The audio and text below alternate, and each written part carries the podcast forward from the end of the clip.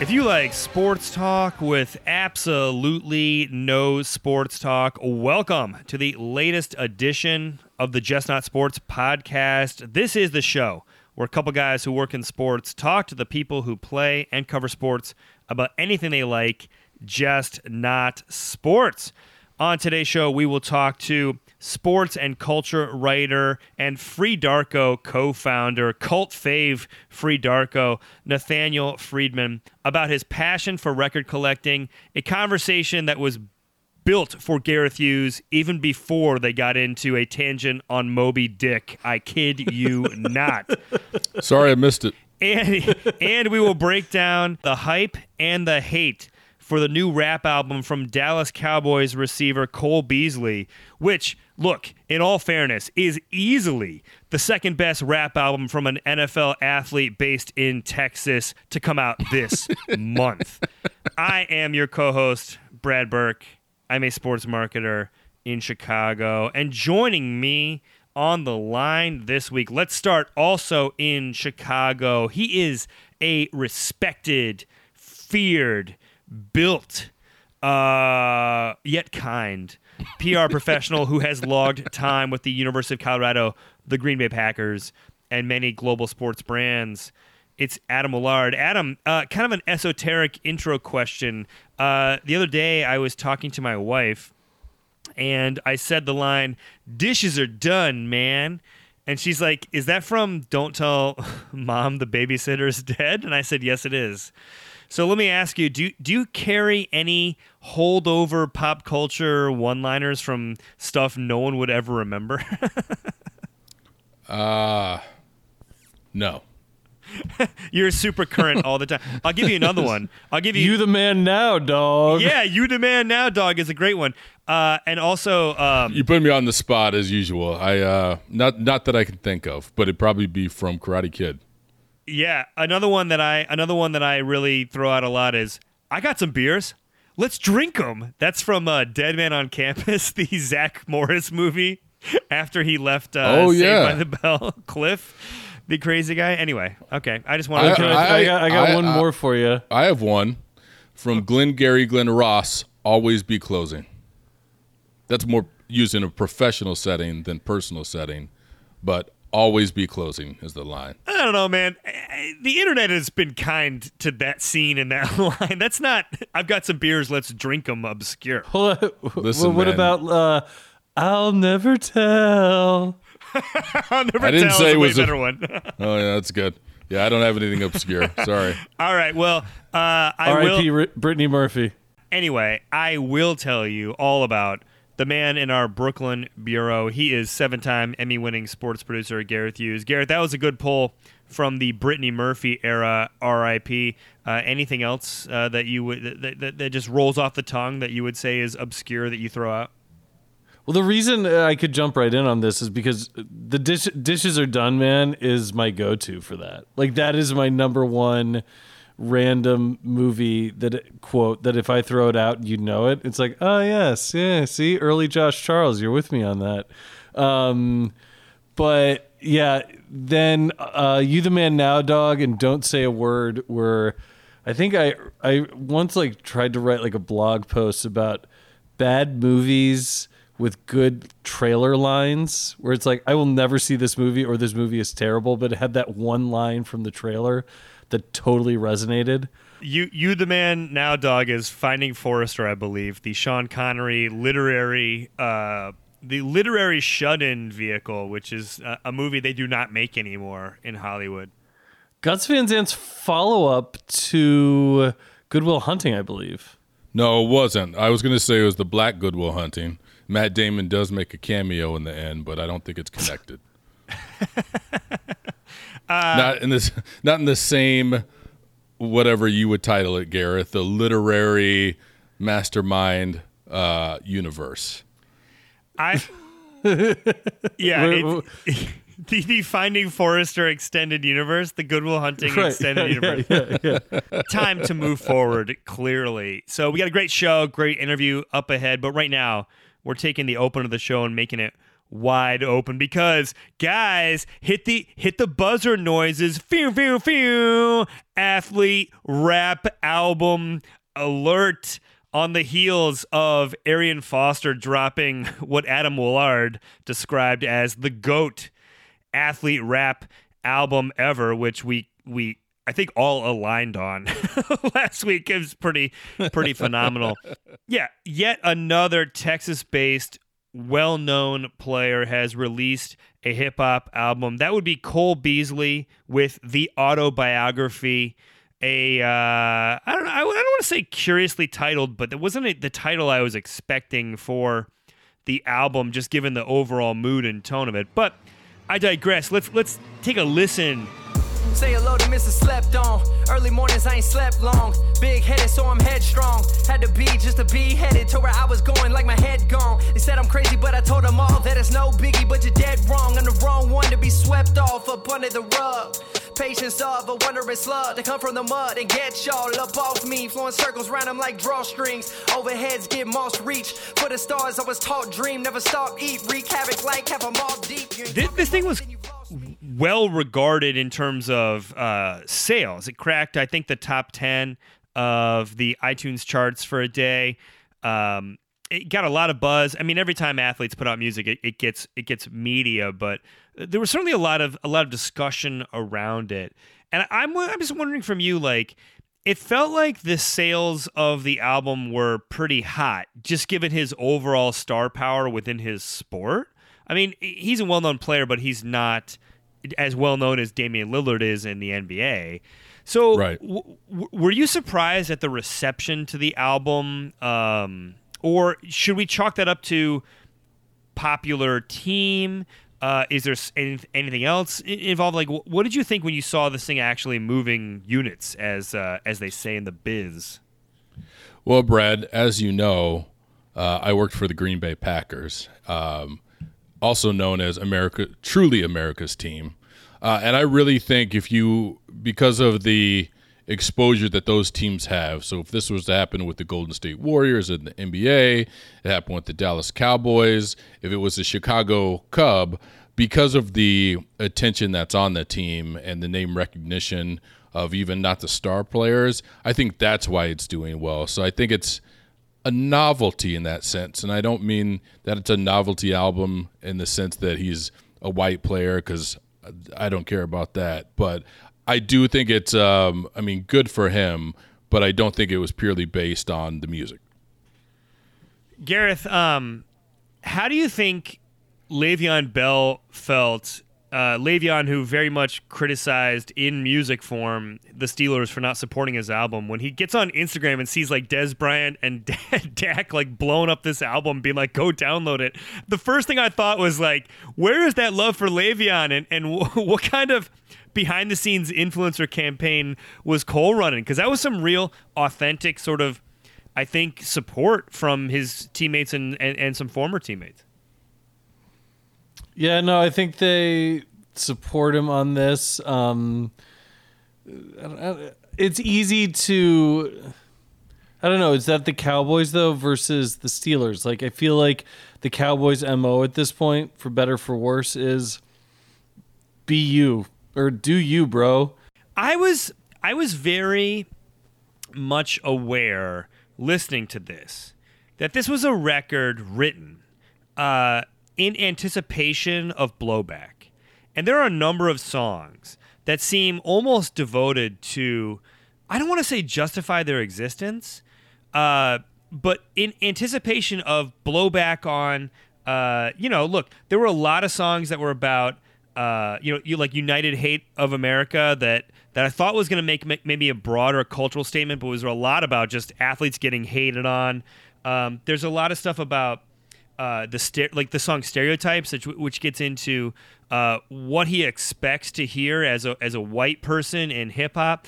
And, and and clearly, you know, just the the, the the the song "Shock Value," which I think was his sort of first uh, single off of it, which talks a lot about Uh, just how people are going to blame the idea that that he's distracted from his sport by even making this. So, Adam, from your from your perspective, what did you think about maybe the defensive posture that Cole took in the artistic process here? I think he was aware of the blowback that he would get and was trying to proactively defend that. Um, but it does come off. Um, there's a confidence in his flow uh, and in some of the lyrics, but I do think that that proactive defensiveness um, distracted from what could have been an otherwise pretty fun album. Yeah, uh, you, Brad, what you're describing is the lowest stakes defensiveness you could possibly have come up with. like these are the stereo. It's like it almost as I'm about to describe this. This is going to sound to me like a Lonely Island thing, but like these are the stereotypes that I face as a white wide receiver in the NFL rapping. you know, like Okay, yes, but I actually that was my favorite song on the album because I felt like there's a lot of there's a lot of stuff going on in that song. Like when he says, "I'm a wigger to my white friends, to my black friends, I'm just light skinned." I mean, that's interesting to me. That like he feels more accepted in the black community. He's married to an African American woman or, or a woman who is non-white. Um, you know that, and he talked about that in the album as well. Uh, it, it did feel like he was saying something personal and trying to talk about that. And later in that song, I really liked how he talked about if I was if I wasn't white, would they call me deceptively fast, or would they drop the deceptive off of that? I think that's interesting. Why is everyone mad at me? I'm just trying to be who I am. Telling me what I have to be. What's the matter? Who am I to them? To me, I was a whiteout, but they couldn't white on my whiteout. 3,000 yards, no combine, no I thought no win bite could have taken the time out. Okay, I was short, that was right now. I've seen something that's shorter that's flying out. Deceptively fast, sneaky, athletic. Well, thank you for half-assing giving me credit. I bet if I'm black, the deceptive would exit. They see me with million, but still don't respect it. Mix them like edits, credits in a second. In the misdirecting when switching directions with quickness is weapon. Yet when progressing, I'm still in this section embedded in lanes. I can't seem to finesse it. Others the same, man. I seen them collect it. Stuck in the slot, man. I'm needed to stretch it. Spread me out wide and then feed it. I catch it. White and I'm short, so they all second guess it. But just cause I'm that, don't mean that I can't wreck it. Not even a chance while AB is on seconds. Eat. I like when he's talking about his his place as a a, a, a white receiver, which has always been sort of a punchline in the NFL, you know, syntax. Uh, to me, I, I wish there was a, le- a little bit more of that ringing through the album, and maybe uh, kind of in a fun way that maybe captured his personality. Because at times he really is fun.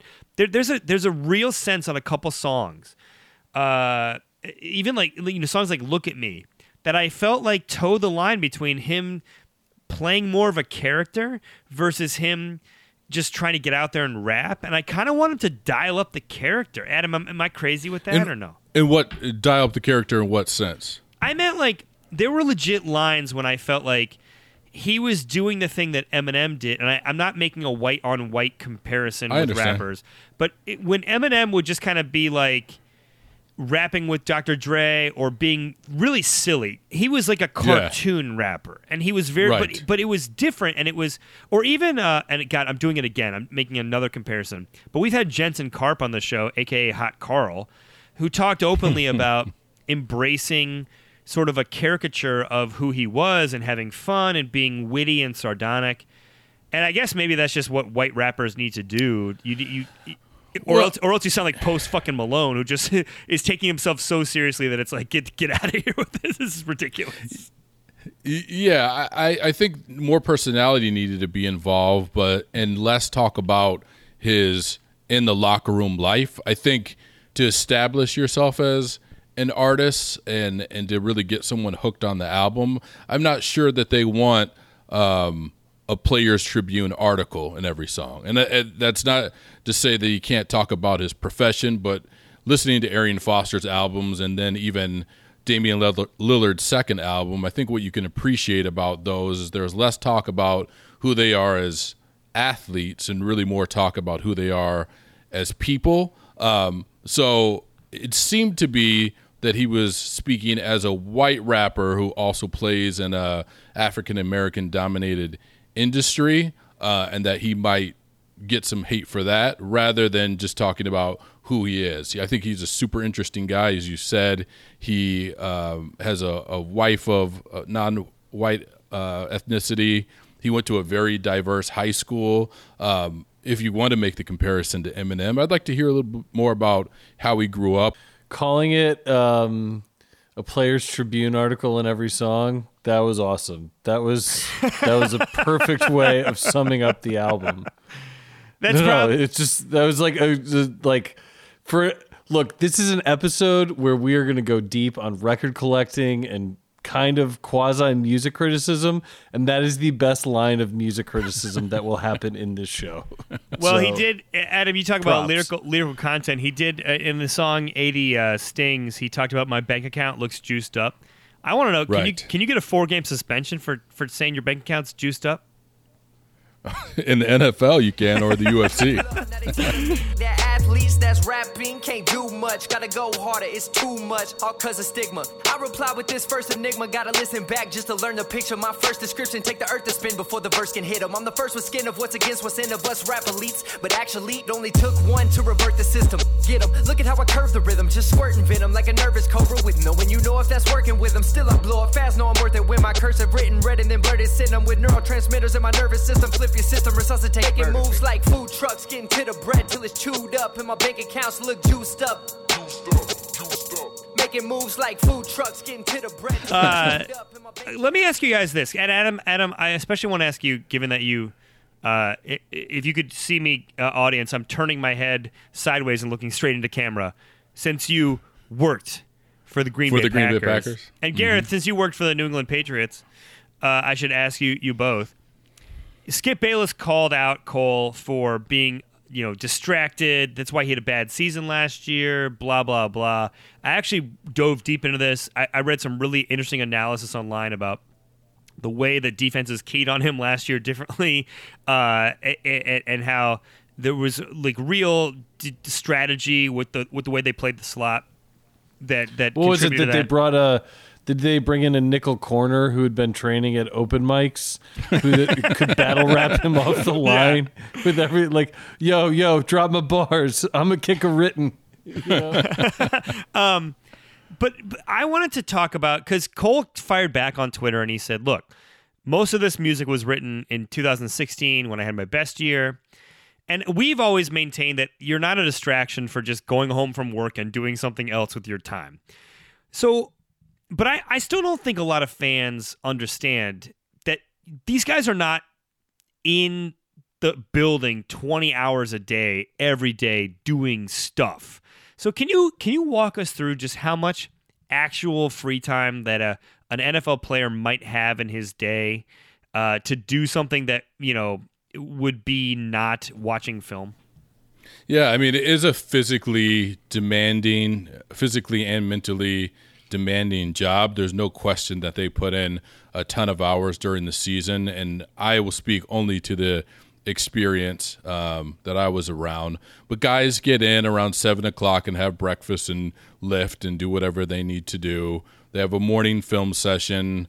Um, practice, depending on the team, is at 11 or 1 o'clock. There's more film, there's media afterwards. And then a lot of guys, in my experience again, we're out of the building by 4 o'clock. So a long, slightly longer day. Well, for not for the three of us, um, but I think it's just like any other job. It you get what you put in, and there's different uh, there's different levels of work ethic, if you will, or dedication to the job. There's guys like Ray Lewis who really did live football. I think that unfortunately perpetuated um, a negative athlete stereotype in a way because he would go to the facility all day and go home, and his TV at night was watching film.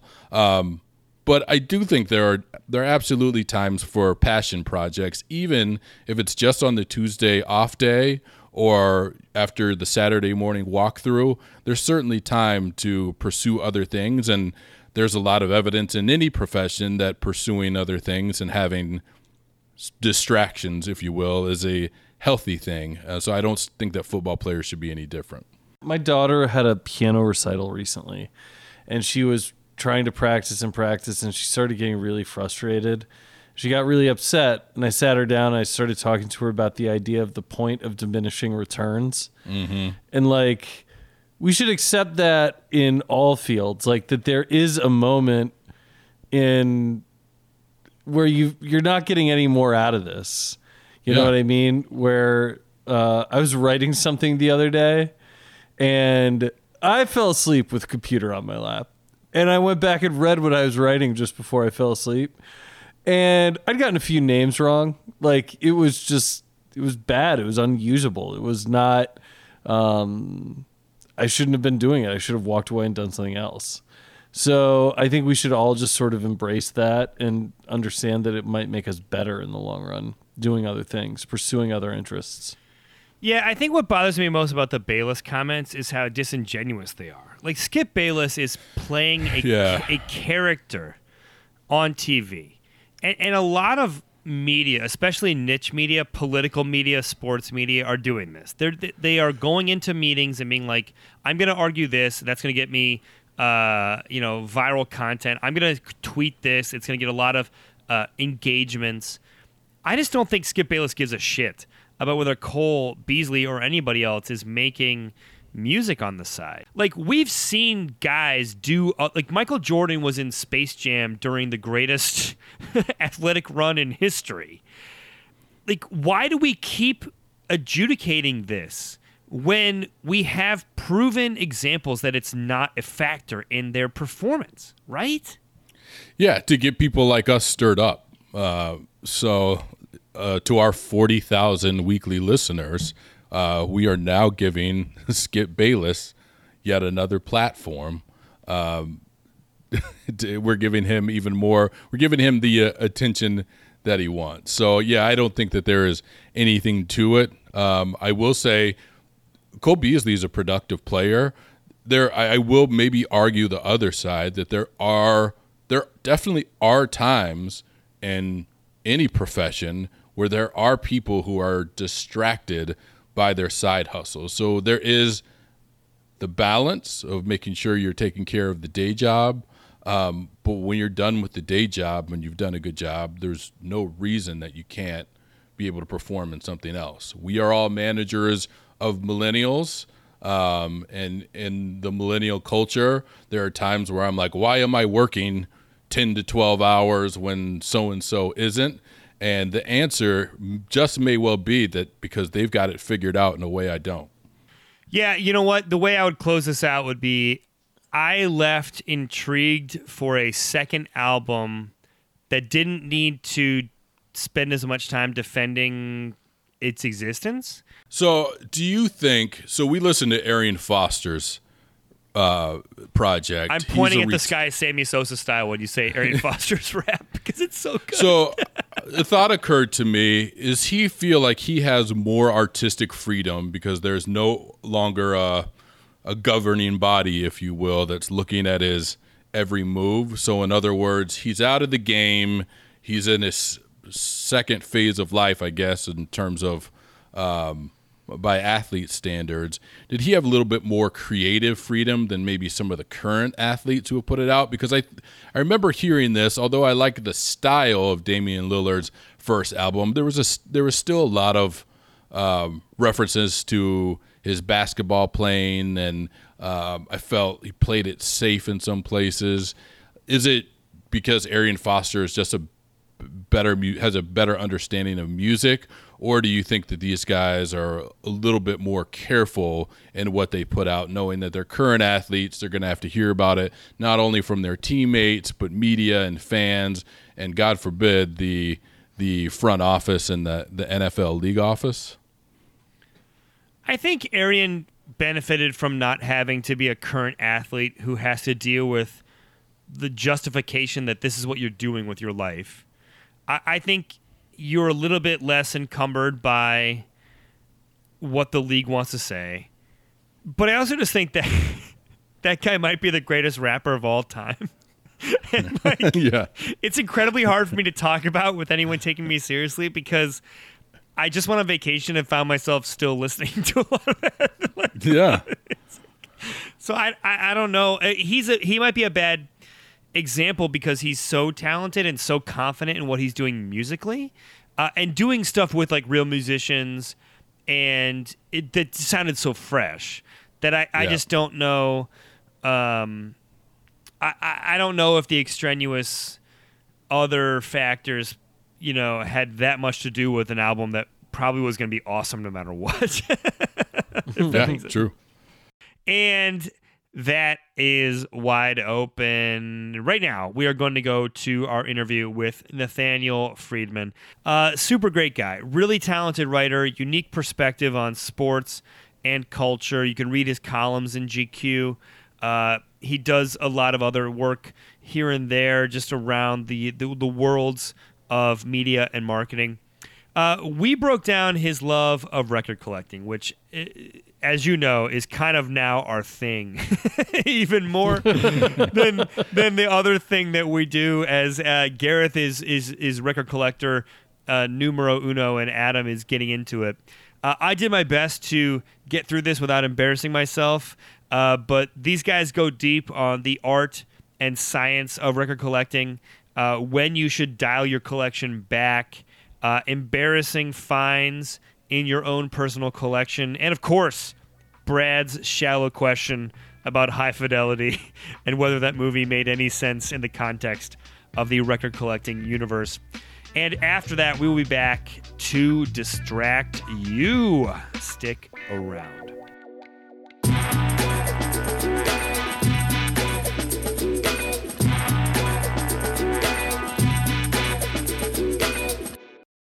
All right, Nathaniel, let's start with some basics. Uh, when did you start collecting records? What inspired it, and how many do you have in your house?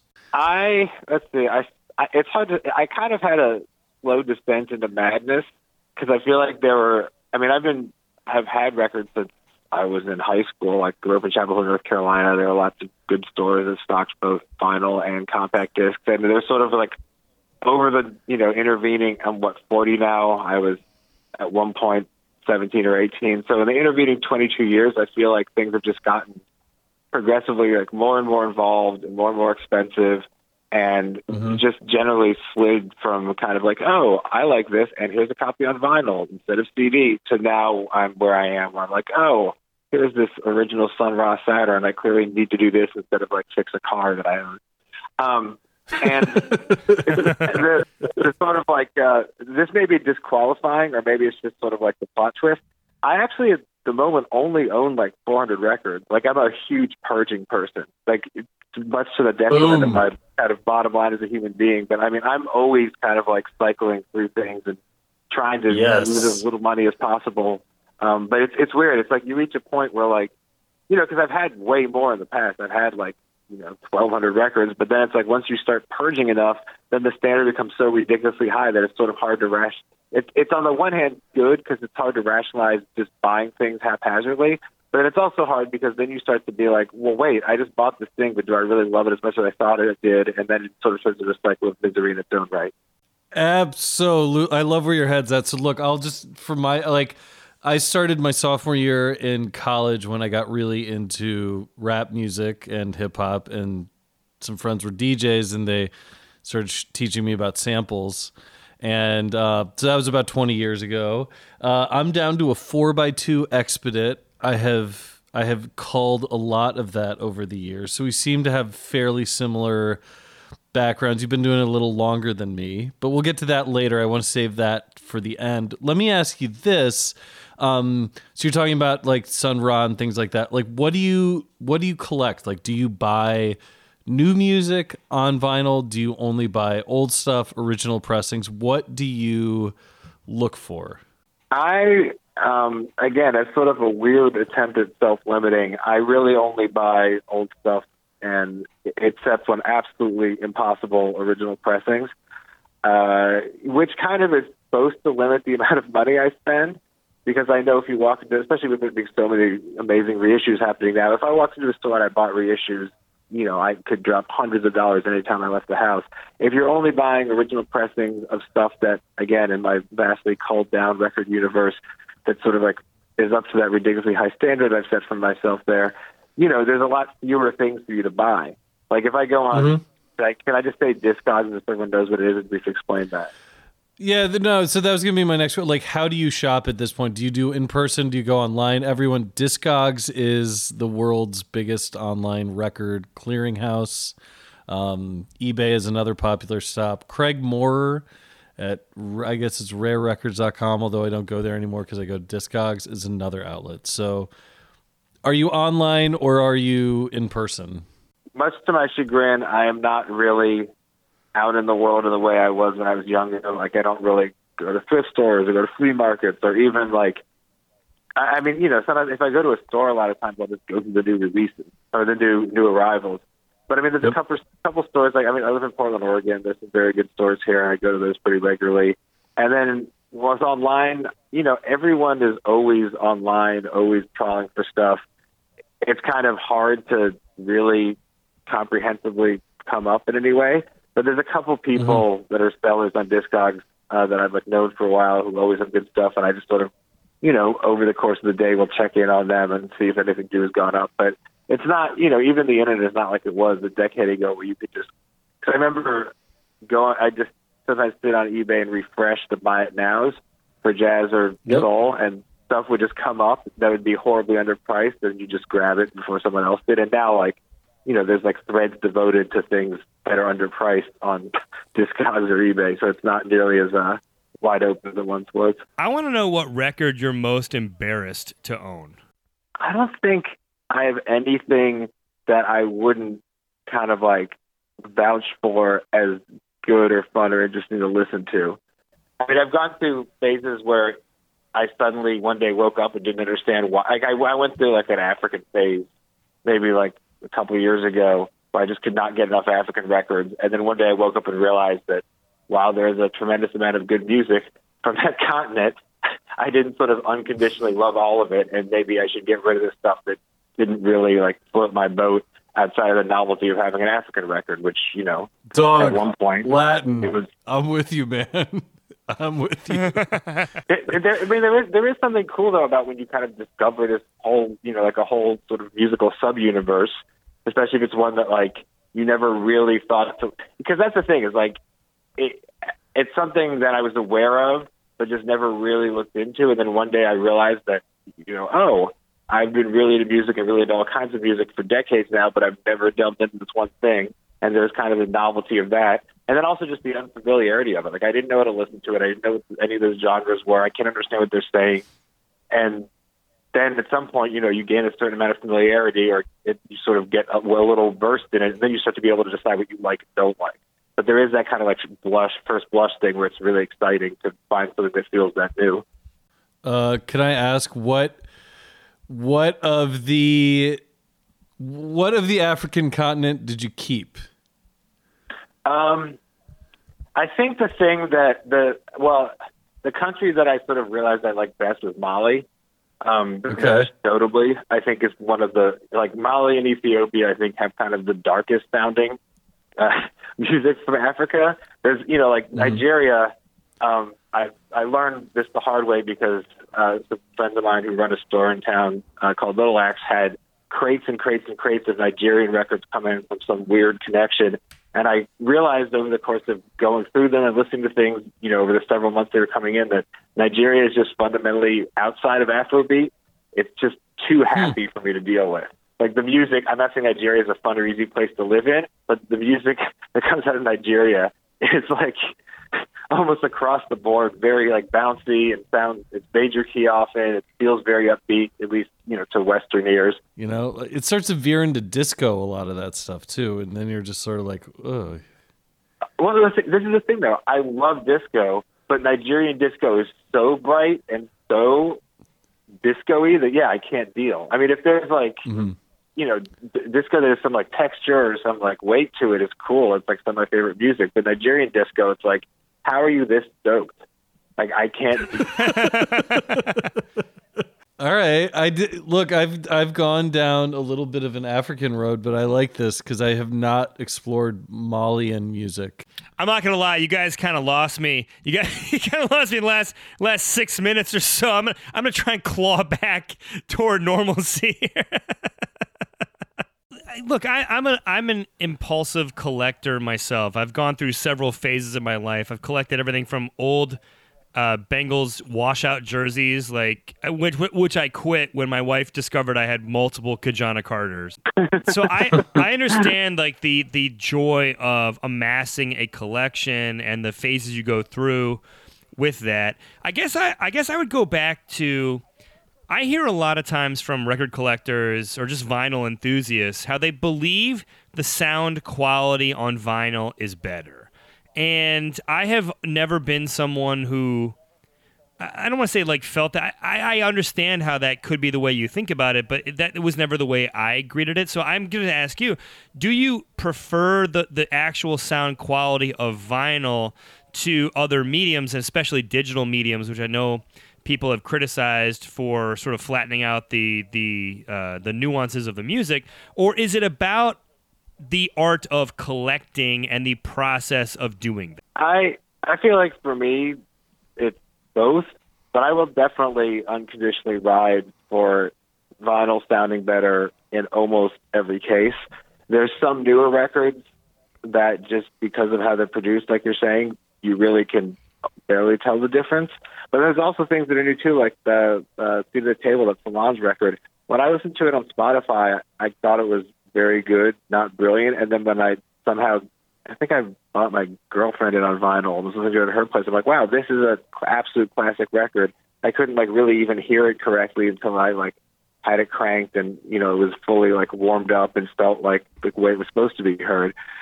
Um, and again, I don't think every record works that way, but a you know a high percentage of them do. I just feel like you're not not you're not hearing it the way it was intended to be heard if you're not listening on vinyl, but you're just not getting as like rich a listening experience. That said, like, does, do I go about my daily life like assessing whether the high frequencies are tracking in the way that they would on a blah blah blah blah blah you know receiver with X, Y, and Z cartridge? No. I think it's more like, you know, if I'm in my car, which is not of a great stereo system, listening to Spotify, I only expect so much in the way of like texture and fidelity. If I'm sitting at home, like if it starts to sound sort of like crappy, I'm like, oh, maybe I need a new needle or something. Like my ears are more sensitive depending on kind of where I am. You don't consider yourself an audiophile? I mean, that's something that I I kind of nipped in the bud at one point. Like I think at one point I spent like 600 bucks on a cartridge, but I listened to music so much that I burned through them in six months. So at that point, you're paying like a hundred bucks a month to have a, a record deal, which is insane. So I think now, you know, I have like nice old stuff, but it's not, you know, I'm not someone who has like five turntables and three needles for each one and like a separate tube amp. I mean, I just have like a pretty basic setup. It's just like good old stuff. My first like introduction to record collecting as a thing was like many basic ass white dudes, uh, high fidelity, and both the book and the movie. So I- am curious from your guys' perspective, um, knowing that set the mood for what record collecting is for a lot of people uh, who who never kind of explored it enough to know any better. Uh, it, it, Nathaniel, if you if you've if you've either seen the movie or read the book, like what did that get right and wrong about the actual process and culture of it? Well, one thing that has recently been drawn to my attention that I don't think I think I grasped it at the time, especially with the movie for some reason. But someone wrote a thing the other day on Noisey about just what a jerk that main character is, and not just sort of like, oh, has kind of bad social skills and is you know sort of self-absorbed, but they were like, yeah, he's like a creepy stalker who project. I mean, it, it, it, it kind of it, it, it's forever changed the way I think about that movie and that book because it made me realize that they, that guy, not only does he have very few redeeming qualities, like he might actually be a bad person. No, right. I mean, he pressured his girlfriend into an abortion, then cheated on her. Like, I mean, he's a he's a total creep. Yeah, I, yeah. The, the the one, but I do think the thing that I always think about though, when I think about that is like a the. I mean, this is what this is a book. I think I don't know if it's in the movie or not, but in the book it's like very specific. I think um, there's a scene in the book where a woman brings in basically brings in her husband's collection of like rare soul seven inches and offers to sell it to them at like some ridiculously low price just to spite him and they're like really torn because on the one hand they're total like grippy record nerds and are very excited to suddenly get their hands on all these records for very little money. But they also very much understand the pain that it would cause this man to lose his record collection. they seem very unconcerned about the fact that this woman is so upset with her husband that she's like, you know, gutting his hobby like that. They don't seem to really register that part of the situation. They're just like they feel his potential pain, not his personal life falling apart, but that his record's being taken. but I can't remember Right. what happened, if they died or not. But that that predicament like stuck with me. I believe in that scene in the book you're referencing, which I think they did shoot for the movie, but then cut for time. I, I think Yes. somebody posted online a few years ago.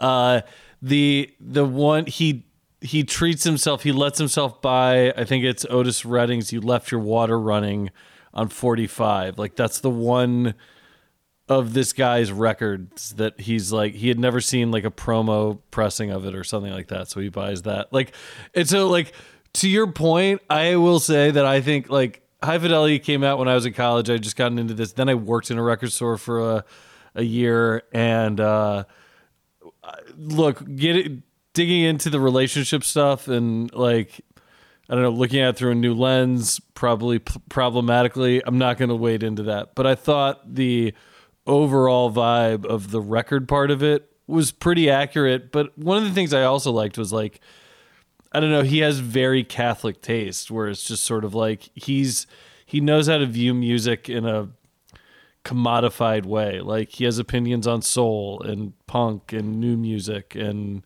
Fleetwood Mac. Like, it's something that he understands that you have to like everything if you're going to sell it all. It's also weird with that movie and the book because they almost are as much about um, about like record store culture as they are Yeah. record collecting.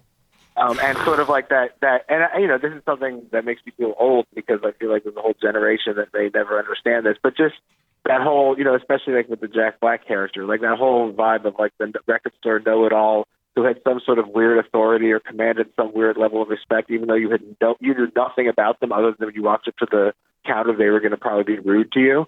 You know, I mean, it was always like it was never questioned that that person like knew what was going on, had better taste than you did, and could rub it in your face. Um, but it's weird. It's like I feel like in certain ways, um, I don't know. It's, in certain ways, like I think over the years, the world of collecting has kind of been. I think okay. Let me just say it. I think there used to like you know 10, 15 years ago, before everyone had everything and everything was available, information was on the internet. I think there was more of like kind of a snobby streak in record collecting where it was like, oh, I know about this and you don't, and I'm not even going to tell you about it because you're you don't know the right people to have heard this. But now that everyone can hear everything at all times, and that sort of secret society aspect has been blown, and also uh, correlatively now that kind of like this other institution of you know the record store jerk cashier person has disappeared. I feel like now um, things are a little more open and and it's also too it's like every like you're saying like being into vinyl is no longer a, niche thing. Like there's nothing special about being into vinyl anymore.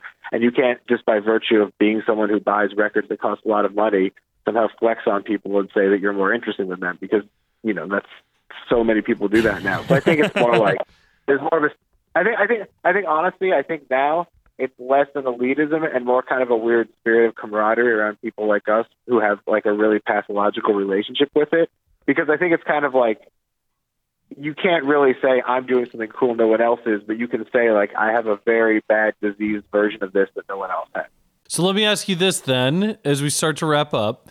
Um, what is your white whale? And I want two answers here. Like, I have two white whales. Like, I want a copy of Modern Lovers on Home of the Hits because I'm an original pressings guy all the way too, um, and I just don't have it. I also don't have a clean copy of. I have every Funkadelic, like great copies of every Funkadelic record except Maggot Brain, and so I'm holding out for a Westbound gatefold on that. But I also lust after uh, a color copy original of the Haru per- uh, percussion group.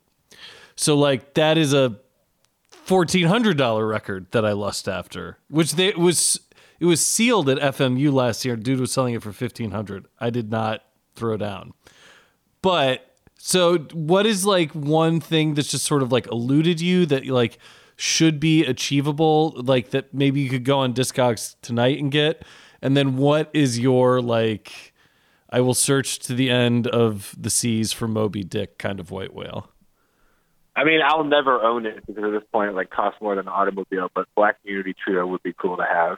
Um, but I mean, there was one on Discogs for like three thousand dollars recently, so that's probably out of reach. Uh, thing I'm trying to think of something that's reasonable that has just eluded me. What car are you getting for three grand? Yeah, not, not, well, I don't know. That's a good point. I, I guess, I guess, I guess not. Um, yeah, you know what? Maybe this puts it in perspective. Maybe I like that. I'm thinking that if a record is less than a car, maybe it's within like my price range. yeah, those are those are Which is definitely absurd, ni- because I- 1996 I- prices, man. It's just- I got some bad news. If you, if you're just starting to drive, no, no, it's Well, no, it is funny. Yeah, that's embarrassing. I, I think I'm also thinking of um. Well, no, I mean honestly, like you can you can get like a um, you can like I bought uh or whatever. I know there are like fairly decent older cars that if you talk to the right people, you can get that need a little bit of work for that. Let's put it that way. yeah, no, that's I- fair. If you if you if you want an old Mercedes that needs some work that is a super like collectible era, you can get an old Mercedes that needs some work for four grand. Um, you know, like a early '90s Mercedes or something. Yeah. So, but would I rather have that than would I rather have a, a kind of junky nice car, or would I rather have a free jazz record? I don't know. Those both seem like things I don't really need. Right. Um, right, right. I don't.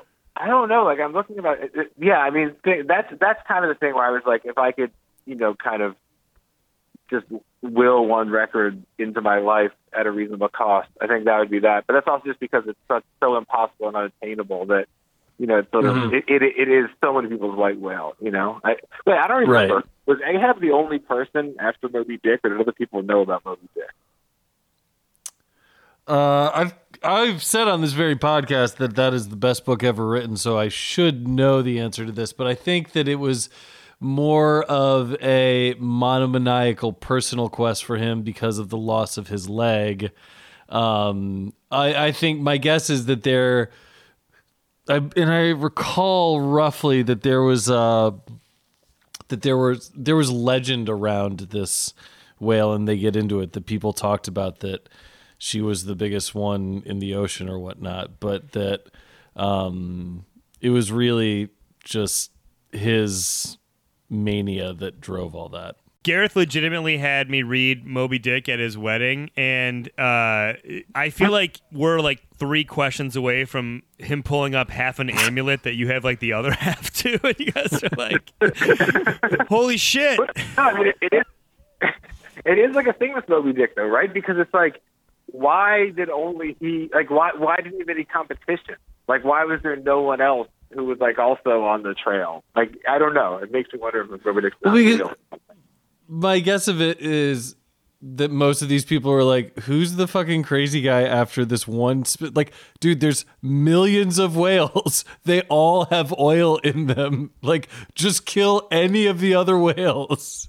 so, Right. It's not like it's Um, not like hunting like a prize tiger or something where like you know it's killed seventy men and it's beautiful and like a whale's an epic whale. You know. all right, let me. I want to end on this question because this is one that I I, I posed to a record geek board recently, Waxidermy. If you're curious, and uh, would you um give it the say whatever like i'm with you that i'm happy that overall that records are more plentiful and or you can find them more places than you used to especially on the internet that said the prices for things have gone up a lot since you and i started doing this things that you used to be able to get for a couple bucks are now 30 or 40 if not more they're harder to come by condition can be an issue would you do it? Would you start again if you were starting from zero now? Like, let's say you're one of these people who reads about how cool that you can get records everywhere. Would you start collecting now?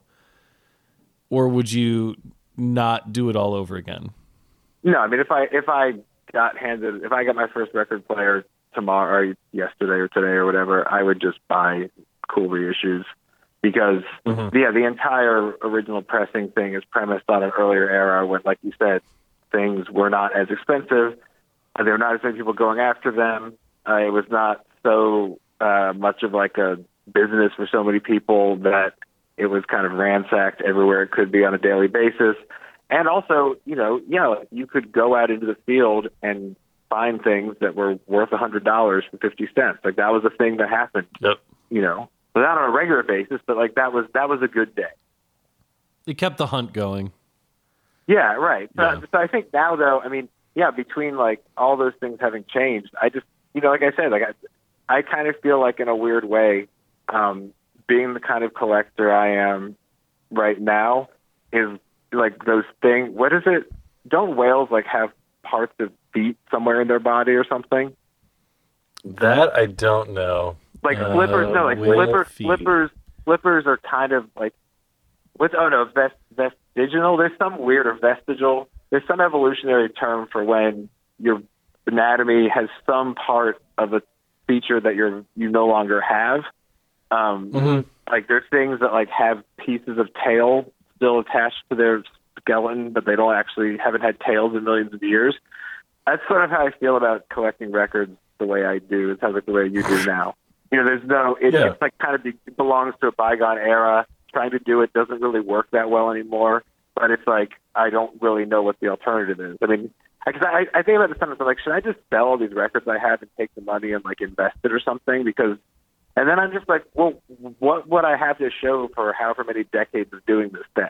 You know, I don't even have that many records anymore, but it does represent something of Right. Not like an accomplishment, but it's like I put so much time and energy into this. If I suddenly was like collection list, that would be kind of discouraging. I, I think the joy of collecting something is uh, it, it's fun and it's meaningful, and and we shouldn't have to feel bad that others may swoop in and find it you know somewhat frivolous or confusing or they just don't quite understand the value.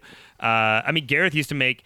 I I remember Gareth, uh, you taping uh, Phish Phish live shows in the '90s, but half the time you were just kind of meeting new people and and just it was a good conversation starter, if nothing else, you know. So I mean, it to me, it's all about I did, finding I did stuff you that. like. I was into I was into I was into rap music in high school. Look, I think that frankly, record collecting to me was became like the last musical.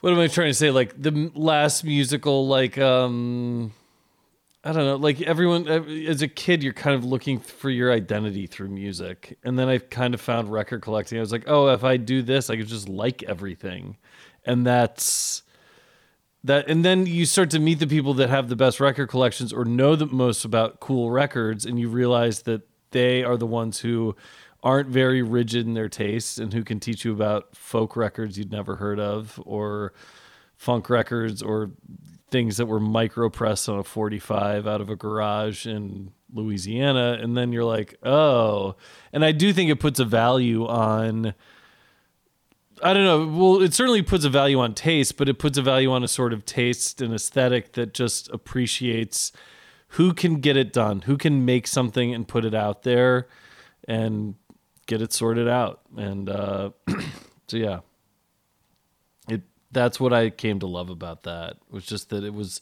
it was less rigid than any other subculture that I had ever taken part of or seen. So. And I think I think there's some people who kind of you know bemoan the fact that you know at least that part of it, the taste part of it, is no longer as much of a subculture as it once was. You know the fact that, like I was mm-hmm. saying, all the stuff gets reissued, lots of people hear it.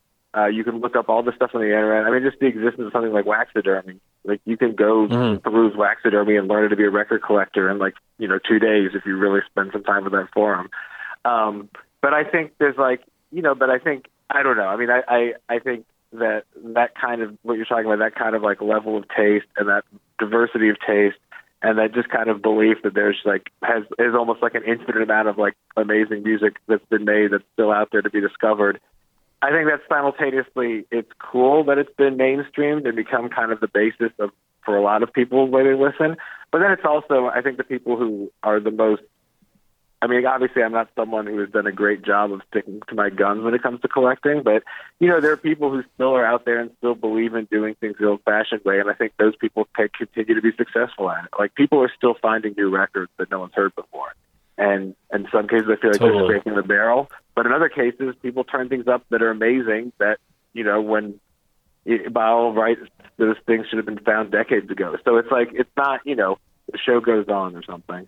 I appreciate all you, uh, all- you know, you going so deep and breaking down um, all the nuances. For our, our listeners' benefit, we know you're still, uh, you know, doing a lot of writing in various places like GQ. Can you can you give us a sense for where we can find your uh, sports and cultural analysis, especially around the NBA playoffs? I imagine. Are you prepping a few more pieces before the finals are over?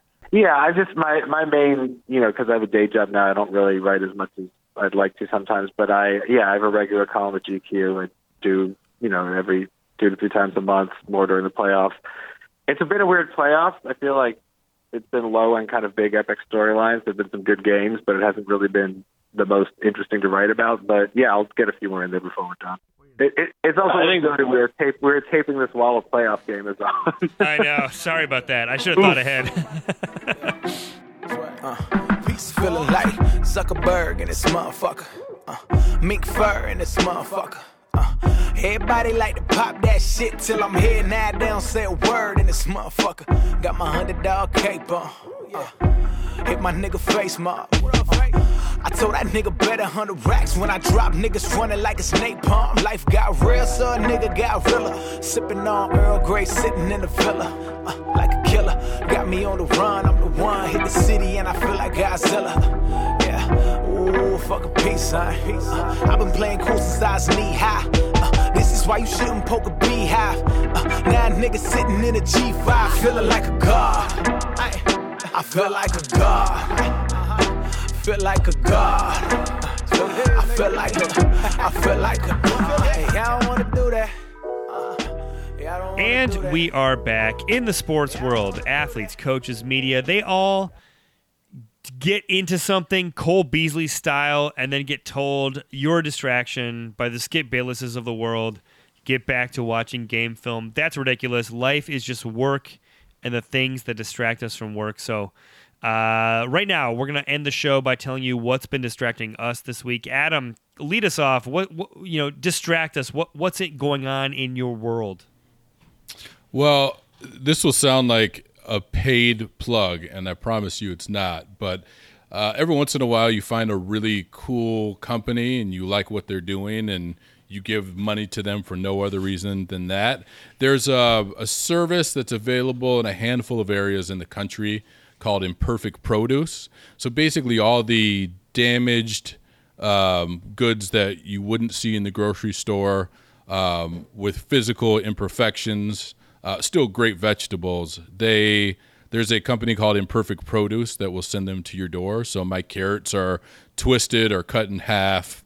Um, the eggplant that I got was scratched and bruised. Um, but it's a really cool company. They're obviously really big into sustainability. Um, you can do weekly subscriptions, which I'm doing now. So I have a box of six pounds of vegetables that comes to my door uh, every Thursday night. Uh, and they also give a ton of food away to homeless people uh, and other places that are in need. So I guess it's a, a shout out, but also a, a distraction to Imperfect Produce. Not a client, no vested interest, just a fan. Nice, man. Nice. Gareth, uh, distract us, my friend. Uh, guys, I want to talk about something that's a major passion of mine. You could almost call it a hobby. Record collecting. I don't know if I've mentioned it here on the pod before, but uh, I started doing it about 20 years ago. I love it. I like hanging out record stores. Um, yeah, I just I really recommend it. If you like music and want to elevate your musical game away from an Alexa into the level of ritual record store. No, it's um I actually I did the math on this. I have in my distractions besides the countless times I've recommended an album or musicians, everything from standing on the corner, uh shout out to Geo at Good Records, to Neil Young's Tonight's the Night, uh various things like that. I have also used a distraction to say my distraction was quote hang out at record stores. that was my distraction. Uh, Adam, when I wrote him a five page essay on uh, buying records at Reddit for my distraction. So I think that'll I'm gonna stick with the classic tonight. Say something about records or my. You never, you never sent that, by the way. I'm Oh, still here, looking let for me- that. That's a classic Gareth move right there. so here you go. Nice, man. Nice. So- Uh, I'm gonna I'm gonna end with a distraction that's a little bit a little bit dedicated to Gareth Hughes, but does not involve record collecting. There's a new podcast recommendation I can make called Gareth. Can you guess it? No, what you got? It is Unspooled. It is with Oh yeah, yeah, yeah. I listened to the first episode. yeah, it is with Paul Scheer of uh, How Did This Get Made, The League, uh, plenty of other stuff, uh, films, uh, TV projects, uh, Human Giant that you, you, you would know. Amy Nicholson, former host of The Canon. Uh, and they, they, you know, I, I know they did a couple canon episodes with them together. It seems like they're launching a new show where they're going to watch the greatest movies of all time and talk about them. I love Paul Scheer. I'm a huge fan of his. Uh, I, I really enjoyed the canon when it was on. It kind of got derailed because Amy's co-host, you know, uh, who even knows? I'm not even gonna get into it. You can Google it. Um, but I'm glad she found a landing spot with someone that I think will be a good partner for her. I'm excited to listen to it. I like I like movie podcasts. I don't know why. I don't really watch movies anymore. um, but as a former film critic, I I really enjoyed it. Um, and so, yeah, excited to check it out. I can't wait till they do Thunderstruck with Kevin Durant. No, enough, Yeah, so- enough of that reference already. So they're No more. reviewing the top 100 AFI films, and they started this week with Citizen Kane, and um, it was a cool way to listen because Paul Scheer came at it from a novice. I don't think he had seen it, as I recall, and Amy Nicholson is really one of the brightest people to talk about films.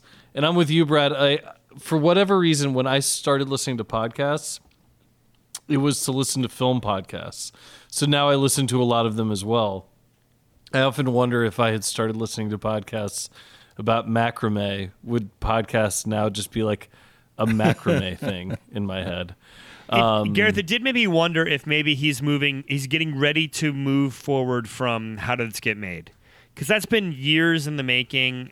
I, I don't want to say they're running out of movies, but there's been a lot of like Ninja Surf Warriors from the 80s. Like, I, I, I almost. Brad, let me ask you this. Have you ever wondered if your podcast has a shelf life?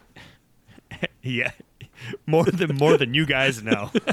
I think, I Way think more Brad, than you guys know.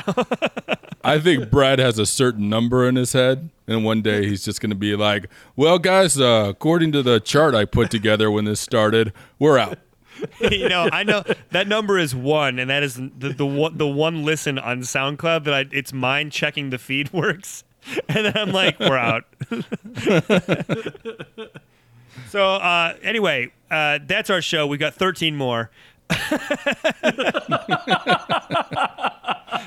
Um, anyway, let's end with some shout outs. I want to end shout out to Nathaniel Friedman for joining the show. Great conversation, great guy. Check out his work on GQ. Uh, and, and find him on Twitter. He, he's always directing people to other things that he's dabbling in. I want to end with a shout out to my daughters for being the best two kids on a four hour flight in history in front Oh, of great. the worst two kids on a four hour flight in history. I don't ever complain to parents about their kids, but people behind us have a fucking plan. Don't pull out the iPad two hours into the flight and be like, maybe he wants to watch the iPad, the kid who's been having a tantrum and kicking my daughter's seat.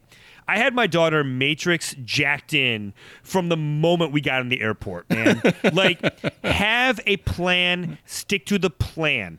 Uh, that's all I'm gonna say. That was gonna be my big distraction this week, but I didn't want to get too fired up, as you can tell. But my daughters, Charlotte, Violet, uh, did not realize those rhymed ish until I said them out loud right back, back to back. Uh, love you guys. You were amazing on our trip. Gareth, uh, uh, hit us up with some shout outs. Uh, I'm good this week. Adam, over to you. Uh, shout out to someone who's been a guest on this show, um, but is also I'm also a, a big fan of and have worked with. Uh, Peter King, his time at SI is done. It doesn't mean he's completely leaving, but the face of SI for so long. He just wrote his last post and will be moving on to other projects. So, uh, shout out Peter. Let us know if we can help promote what you're doing next to our 40,000 a week listeners. I'm just going to keep throwing that out there and, until it becomes true. Um, but such a great guy, great writer. Uh, I know all of us in some way became involved in sports because of Peter's work. Uh, since none of us are athletes, so uh, thanks a lot, Peter. And as usual, shout out to my boy Uzi, Def Jeff, Lil Swanee, Meech, Ron Mack, and my other cousin Ron. Uh, by the way, Peter King, episode 21 of Just Not Sports for the loyal listeners, going back through the catalog, and in the immortal words of Shaquille O'Neal, booty rappers. Stay booty. Stay booty. Stay booty. now. Everybody